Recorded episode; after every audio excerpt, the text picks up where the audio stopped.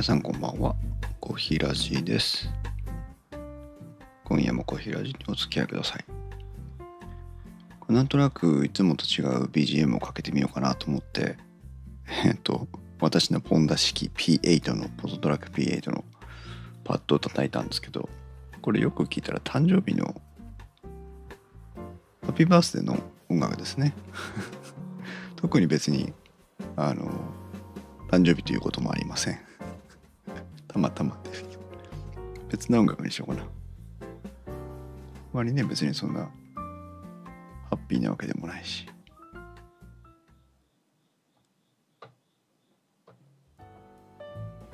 こっちの方がいいかな。はい。ということで、えー、小平寺第115回になりますけどもえっ、とねたまたまツイッターかな。誰だっけ？黒黒柳りんごさんかな。とたまたまあの吸音材防音材の話になりましてね。えっ、ー、とりんごさんが何かお部屋の防音対策をしようと思っているんだというお話だったかと思うんですがえっ、ー、とじゃあ私の知ってることを少しお話しできればいいなと思って今日のテーマです。コーヒーと防音吸音対策ということですけども。なかなか難しい問題ですよね。防音とか吸音とか皆さんはどうされてますか？ポッドキャストを配信収録配信するということを考えた時の防音や吸音とそれから単純にね部屋の音の音漏れというかあの隣室への音の影響を何とかしたいという意味での、えー、防音吸音という2つの、まあ、側面があると思うので、え、必ずしもなんか配信に関わるとかねそういうことでもないのかなとは思うんですけども。はいいらっしゃいませ。こんばんは。お久しぶりです。私の声はきちんと届いてますでしょうか。もしね聞こえてたら教えていただけると助かります。でまあ今回は何もほら部屋をねあの改築するとかリフォームするとかそれからあの家を建てるとかそういうことができるわけじゃありませんから。あくまでも、えー、今ある部屋。ありがとうございます。音声届いてますね。助かります。今日は防音対策吸音対策のお話をしようかと思っております。その自分の、えー、今すでにあるお部屋に対して、えー、どういう防音対策吸音対策ができるのかっていうところの共有なんですけども、えー、私もこのポッドキャストを収録してるまあこれあの自分の部屋になるんですけども実質に対して、えー、少し防音吸音の対策をしました。皆さん音ってどうやって聞こえていくかっていうのはお分かりになりますかね？まああの難しいことを語るつもりはないわけなんですけども、えー、空気の振動で音というのは伝わっていきます。であとは建物部屋とかね壁とかね床とか天井とかそういったものも当然振動が伝わっていくわけですね。まあ、壁にドンとすれば隣の部屋にそのドンという振動と音が伝わっていくわけですからそういう、まあ、何かしらの振動が音がね伝わっていくポイントになります。で、えー、単純にね、えー、反響音を抑えたいとか部屋の中部屋の中の音を少し、えー、ノイズを減らしていきたいというふうに考えた時にまず一番手軽で簡単に考えられることは吸音材と呼ばれるものを使っていくことです。吸音材というのは例えばスポンジのねあの何て言えばいいんだろうなスーパーマリオブラザーズのクッパの亀の甲羅みたいなあのトゲトゲになってる 感じのスポンジ、まあ、いろんな形状のスポンジがあるんですけどもただ三角形を並べていったものだったりとか、えー、突起がね丸い突起がいっぱいついてるようなやつとかあフェルトの板とかねいろんなものがあります、えー、とにかく部屋の中で大きな平面っていうのがあると音っていうのは反響するんですね。だから、えー、パソコンのモニターので平面ですよね。あのパソコンのモニターも実は反響をします。皆さんがパソコンのキーボードを置いてる机平面ですよね。あれも反響します。壁天井棚。もう何でも反響するんです。でポイントなのがその平面が、えーと、向き合ってるところ。が結構、まあ、注意点になります。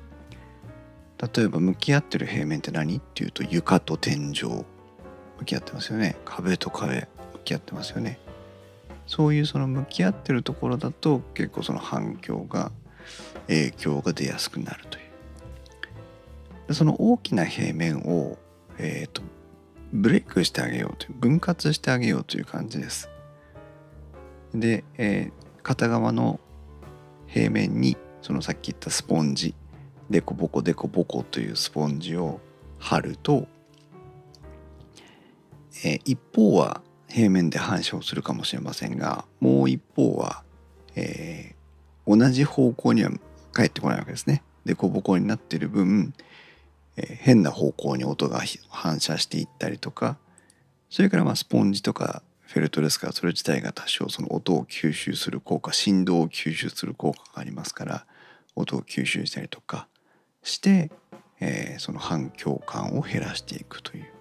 対策になるんです。例えばそうだな私たちの身近なところで言うとえっ、ー、と音楽ホールみたいなところ必ずあの市町村に1個あったりするじゃないですか。私立私立なんて言えばいいんだろう。シティホール的なね。私立会館みたいな。あの合唱コンクールとかしたりあ音楽室とかでもいいですね。音楽室とかに行くとえー、お金のかかった音楽室だと、えっと、壁がねあの互い違いに「たい焼きさんこんばんはいらっしゃいませ」今夜はあのちょっと真面目に防音とか吸音とかの話をしております。皆さん音楽室とか行った時にちょっと壁がね互い違いに斜めになってたりしたことありません？それからそのコンサートホールみたいなところ合唱コンクールをしに行くようなところ。で壁が、えーと、向かい合ってないところ。わざと斜めにこう互い違いになったりする。あるいは隙間が空いてたりする。そういうのは全部この反響をコントロールしようという意図があるんですね。はい、なので部屋の中でも同じで、えー、向かい合う平面をの面積を減らしていくと、えー、反響音というのは減っていきますという形になります。あごめんなさいまたスマホのサイレントにするの忘れたでこの吸音材ですけども音楽室の壁は穴がいっぱい開いてました。そうですね。多孔ボードと言ったりしますけど穴が開いてるボードもえっ、と同じ面で受け切らないようにしようというやつですね。音の一部は壁に反射されるけど音の一部は壁の穴を通って中に入っていってというね。で中にはあの吸音材が入ってたりしてという。そういうふうにとにかく平面を面積を減らして向かい合う面積を減らしていくという感じです。考え方としてはねなのでスポンジもあの壁面にびっちりと貼る必要は実はなくてまあ貼りゃ貼っただけいいんでしょうけどあの市松模様みたいにね互い違いにちょっとおしゃれ感を演出して互い違いにやるとかそういうんでもいいです。まあバラに貼ってみたりとかそういうのでもいいです。あの多少の効果は期待できると思います。で私はま見た目だけを重視して壁にフェルトの、えーと、吸音ボードというのを貼ってます。厚みが1センチぐらいあるのかな触ると硬いです。そんなにふかふかしてるわけでもない。それを、えー、壁に虫ピンで打ってるんですけど、えーと、軽いので、えー、何かあのポスターとかを貼り付けるねあの両なんていうのかな壁を傷めない両面テープみたいなのあるじゃないですか。ああいうんでも貼れます。落ちてきてもね別に何も壊さないのであの軽軽いものですから。それを点々とまばらに貼ってます。うん、これはあの多少気休めという感じもありますしあとモニタースピーカーの壁面に対する反響音っていうのをちょっとコントロールしたいというのもあって特に壁面に貼ってますがそれでもあのびっちりとは貼ってないですね。少し隙間を空けて、えー、トータルでの面積をコントロールしていきたいという感じです。まずこれ一つ吸音材。それから、えー、壁面のね平行に平面がこう向かい合ってるところという話をしましたけども実は部屋の角も反響には影響があります。角っていうのは四隅のことですね。お弁当箱の四隅みたいなもんです部屋にも必ず。まあ4つとは限りませんけども四隅あるわけなんですが。部屋の隅も結構音が反響する要因になるポイントなんだそうです。だからその壁面に対する対策ができないところでもその角にスポンジを例えばクッションみたいなねえっ、ー、ともっと言えば抱き枕。抱き枕みたいに長い長さの長いクッションあるじゃないですか。あれを部屋の隅にこう縦長にこう立てかけた時に、えー、部屋の反響音っていうのは減るらしいんですね。まあ今いわゆる、えっと、紋切りに紋切り型でこうあくまでもこう各部屋の対策というよりも傾向としての 解説になりますけども。で、えー、部屋の隅でも2面が合わさってるとこと3面が合わさってるとこありますよね。つまり天井と壁の3面が合わさっちゃってる部分っていうのが一番反響が、えー、強く出やすいポイントらしくてその3面のところにだけスポンジのブロックをベタッと貼っただけでも結構部屋は、えー、反響音が減っていくらしい。だからアマゾンとかで調べていただきますと部屋の角に貼り付ける用の、えー、形状したスポンジとかもあったりします。まあお高いようですけどね。でも大事なのはそのいかに効果的に反響する面積を減らしていくかってことだけなのでもう本当にその辺のスポンジを、えー、ペタペタとこう角の方に貼っていくだけでも効果はあるというこれはまあ部屋の反響音対策反響が減っていけば、えー、いわゆる暗騒音とか環境音とか言いますけども、えー、部屋の中にある何かこう定常的なノイズパソコンの騒音とかねそういったもののもまあ多少抑えられるかなというところです。これが反響対策、えー、あるいは、えーと室内の音の反射の対策対策としては吸音材を使うと。そういう形ですね。で続いて防音の部分なんですけどえー、防音っていうのは今度振動を防がなきゃいけないんですね。防ぐためにはどうするかというと振動を伝えない伝えないようにしなきゃいけないんです。伝えないようにするにはどうするかというと、まあ、基本的には震えないようにするという。じゃあどうするのっていうと防音シートというものがありまして非常に重たい、えー、ゴムマットのようなものがあります。防音シート。実は私もこの防音シートを、えーと、私の部屋は隣室が廊下を挟んで隣室があるんですが廊下側の壁にドアの中心ドアと廊下側の壁にこの防音シートを貼りました。ってももうあの宅配便屋さんが気の毒になるぐらい重たいのが来ました、まあ、建材ですよね。建築資材なので、えー、そういう建築資材屋さんから買うことができますけどアマゾンで買いました私は。吸音材。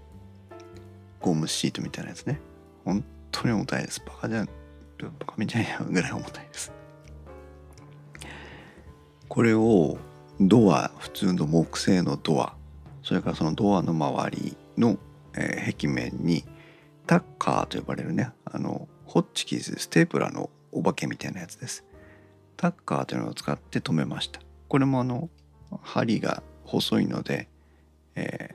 あまり壁を傷めないというのでね貼ったんですが、えー、どれほど防音効果があったったかと言われると、えー、なんか本格的に防音したいなと思うとどうしても防音シートのことを、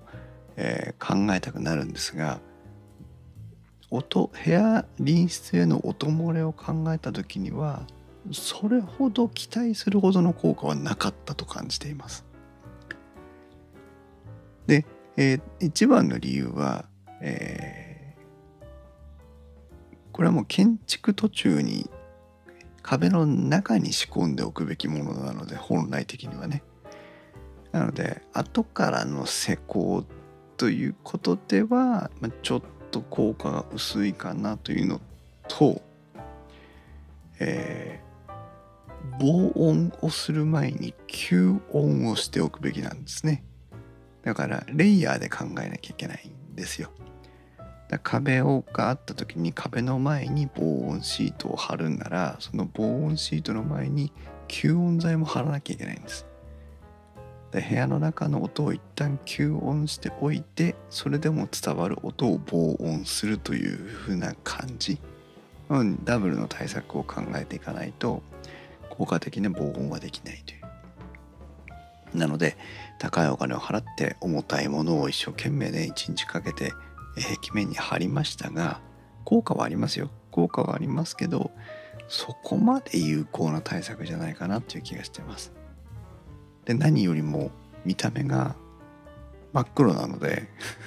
おしゃれ感はゼロです。私の部屋だからね黒くてもいいんですけどあの子供部屋とか普通に家族の居住空間の中でこの壁一面真っ黒だったら嫌だなと思います。そう。だから防音材を後施工する場合は防音材の前に必ず吸音材の層を作らなきゃいけないということを意識した方がいいです。うん。これが2つ目ね。あ、くまさんこんばんはいらっしゃいませ。今日は真面目に防音吸音のお話をしています。まず最初に部屋の吸音の話をしまして反響というのは大きな壁面向かい合った大きな壁面に影響を受けやすいですよという。パソコンのモニター机のてあのトップもあるし壁同士棚天井床それから、え、2面の壁が合わさるところ天井も含めて3面の平面が合わさるところに、えー、フェルトとかスポンジとかそういったものを対策していくと部屋の反響音というのは効果的に減らしていけますよねっていう話をしてました。2つ目のポイントに今話してましたが防音シートの活用についてですけど防音シートについては防音シートだけで音がピシャッと止まるということはないよというお話をしてます防音シートを使いたい時には、えー、必ず吸音材との積層にして壁面防音シート吸音材で考えていきましょうというところです。ここまでが今までお話ししたところ。じゃあ隣室への音漏れを考えた時に一番効果的と思われるポイントは何かと言われると実は部屋の隙間を埋めることじゃないかなというふうに個人的には感じています。今ね高気密高断熱住宅とか言ってえー、部屋が、えーと、部屋の外と中を考えた時に、えー、非常に機密性が高い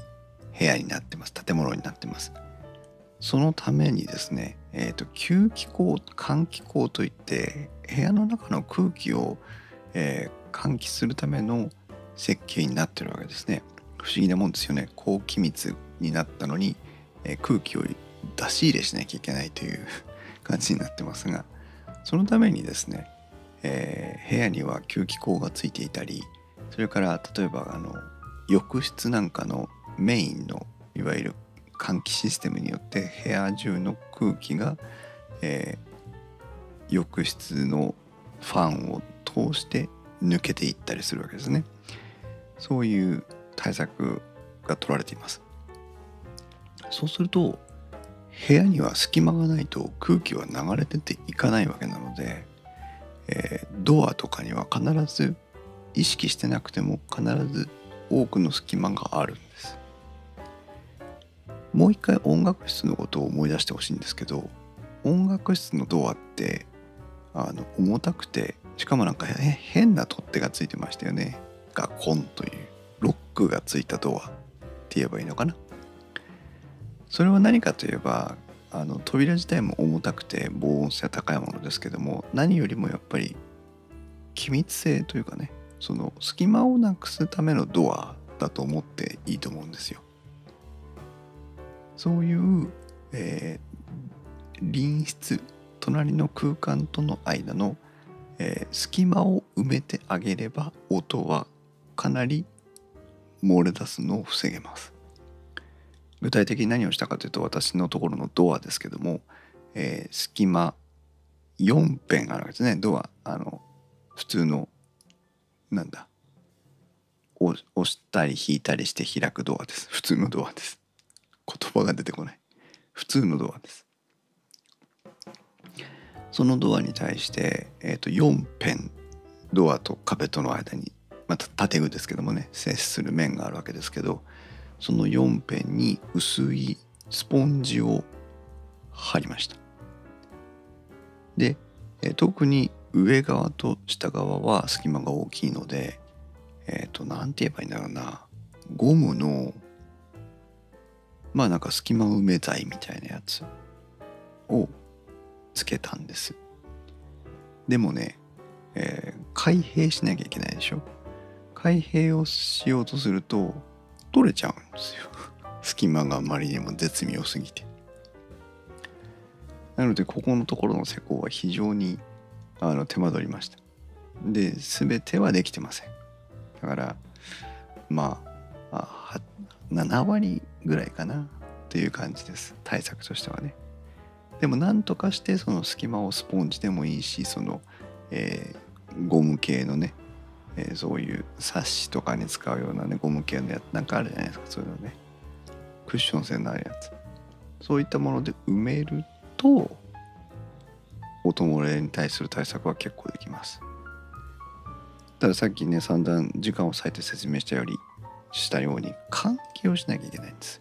高機密住宅なんですよ。それを塞いでしまうことによって、まあ、健康被害って大げさかもしれませんけども換気ができなくなっちゃう可能性があるんですね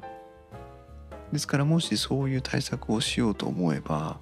えー、意識的にドアを開けて換気をするとかそういったことをしていかないとちょっとなんか問題もあるかもしれないです。だその辺りは自己責任でね対策をしてほしいんですが、まあ、とにかくうんとまとめていくと、えー、部屋の吸音防音を考えた時には優先順位としては、えー、吸音材を壁面に貼っていく施工。これはもうあのびっしりと貼る必要はないです。ほんとポイントポイント、えー、効果がありそうなところに貼っていくのがまず一つかな。手軽な方法として一番最初に考えていいと思います。それから、えー、ドアの隙間を埋めていく方法を考える。これはあの本当あの建具次第というかねあのドアサッシとか次第なのであの閉まらなきゃ意味がありませんし えーと、開閉するためにゴムが取れてくるのもイライラするしあのもう絶妙なものをね探すしかないスポンジの厚みとかね。そういったものを探していくしかないんですが、まあ、できるだけ隙間を埋めていく。うん。この2つができるとまあまあの防音対策ができるんじゃないかなと思いますで最後に壁面に対する防音シートですけど、え、防音シートだけでは音の反射というのは抑えられませんから、え、吸音材との2層の展開にしたいかなというねいう気がします。熊さんそう隙間スポンジですよ。うん。そうあんたタコあのねたい焼きさんが言ってくれましたけどタコボードがあるじゃないですか。あの穴がいっぱい開いてるやつああいうのはえっ、と壁に対して防音シートでその次になんか吸音材でその吸音材の上に多孔ボードみたいなあ4層構造かな壁防音シート吸音材多孔ボードだからね4層構造とかにすると相当効果は高いと思われますでもそこまでいっちゃうとものすごいなんかこう大それた リフォームになるので例えば賃貸のね集合住宅とかあるいはまあ自宅だったとしてもさあのそこまでやるのちょっとどうかなって思うじゃないですか。でもし本当に金と暇とあの労力をかけてそこまでやりたいっていうことであれば 2x4 材とラブリコを使った、まあ、壁面の増設といえばいいのかなおすすめおすすめというかそういう方法があります。壁に直接施工するんじゃなくて SPF 材とか 2x4 材とか言いますけど安い木材をね壁沿いに立てちゃうんです。そのラブリコとかディアウォールと言いますけど 2x4 材を壁沿いに立てるための金具みたいなのが売ってるんですよ。あのネジとかを使わないで。突っ張り突っ張り棒のお化けみたいなやつですね。木材の上下に帽子をかぶせるようにしてかぶせてその帽子にえーと、アジャスト機能がついていて特にラブリコなんかは、えーと、ネジがついててナットを回すとこう突っ張っていくんですね。それを壁沿いに、えー、数本立ててその壁に対して施工していくという方法を取れば、えー、建物自体を傷めることなく施工できます。ね、防音シートだけは壁に直接貼った方がいいような気がするんだけど防音シートを貼りえー、SPF 材を立てで吸音シートを間に埋めで多孔ボードを貼るみたいな。そこまでいけばね相当な多分あの防音リースに対する防音対策ができます。でもお金もすごいでしょうね。金もかかります。あ有効ボードっていうのか。有効ボード。穴が開いてるやつ。有効ボード。熊さんありがとうございます。うん。穴ありボードだから有効ボードですね、うん、実際なんか YouTube で調べていくと防音材とかを売ってるあの販売店さんがねそういう施工方法の解説なんかをしてる動画にあもあったりするので参考にしていただきたいんですが。